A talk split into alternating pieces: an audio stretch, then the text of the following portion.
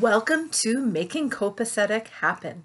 This is Mari, and today we're going to talk about how to make copacetic meal planning. So remember that copacetic means putting things in order, and we're using that appreciative inquiry approach. Something is working for you right now with your meal planning. I'm wondering which meal does your family really enjoy, or which meal is something that you know is going to be nourishing and satisfying for you. So, before we begin talking about how to make a meal plan copacetic, take a minute to celebrate and to think about what you're already doing really, really well. So, in our family, we have a bit of a routine around meals because we find that having that routine will actually give us more variety on weeks when things go sideways, as they always do, and we get out of our routine, we find that we have the same thing a couple of days in a row, and nobody really enjoys the leftovers for dinner. So when we set up our routine, we do so so that we can enjoy our dinner every night. We have fewer leftovers, and then sometimes we will make leftovers into lunches. So here's our trick. First of all, each day is anchored with a specific protein. So I'm we are meat eaters. If you are vegan or vegetarian, thank you and thank you for the planet. We do eat meat in our family and there are six different protein items that make sense in the context of what we eat. So generally on Mondays we have something with beef. On Tuesdays we have something with chicken. On Wednesdays, we have something that is more of a convenience food, so a sausage or deli meat. On Thursday, we have vegetarian that usually includes beans or tofu. On Friday, we have fish. On Saturday, we have seafood. And on Sunday, we have a breakfast for dinner, which includes eggs. So, in that way, we can set up a routine every week and we know what that anchor is, that protein. So if we think about a plate, we have protein, we also have carbohydrates, and then we have fruit and vegetable. So let me talk about that other those other two sections as well.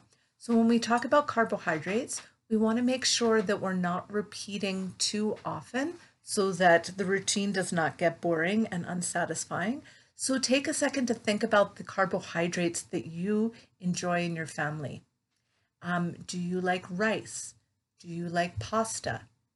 Do you like rice noodles? Do you enjoy bread? Do you enjoy pie crusts or puff pastries and you put things in them? Think about all of the different carbohydrates that are in your pantry and refrigerator right now and next time you go to the grocery store, look around to see if there are other carbohydrates you might try. What about naan bread? What about pita bread? What about bagels or croissant? There are many different choices for you in terms of carbohydrates, and how could you integrate them into your dinner? Now, the third part is something that I truly want to celebrate because that's the fruit and vegetable section. And the fruit and vegetable section is where we as a family look not only at what we enjoy most of the time, we look at the seasons and the calendar and what we can celebrate in the world. So I'm recording this in October and I'm in the northern hemisphere, kind of the farther northern hemisphere. So we've just had a harvest of a lot of local delicious produce. For example, we recently got corn that was locally produced and absolutely delicious. So we know at certain times of year, we're going to have different sorts of produce available. At other times of the year, we're going to have to rely on perhaps it imported from other places or frozen um, vegetables and fruit. But when we're talking about the fruit and vegetables, we want to say that when we are able to celebrate our local produce, not only is that delicious, it's also even more nutritious. Finally, when we talk about this copacetic routine, we want to make sure that we do variety in terms of the different spices that we use. So think about the spices that you have in your spice rack and different perhaps jars of sauces and things that you'd like to add to make different meals happen. Do you like Greek spices or Italian spices or Middle Eastern spices or Mexican or French? Think of all the different kinds of spices there are, and that can give you an idea and understanding of how you can make variety. So, if we talk about Monday as beef, beef can be many different kinds of things. It could be spaghetti and meatballs with a pesto sauce. It could be nachos and salsa with the beef on top. It could be Mexican taco. It can also be something that has more of a Middle Eastern flavor.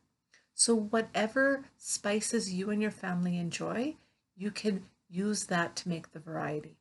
So, to summarize, what we talked about in terms of making copacetic happen is absolutely know that it is your order, what makes you feel that things are orderly, that is important when you make this plan.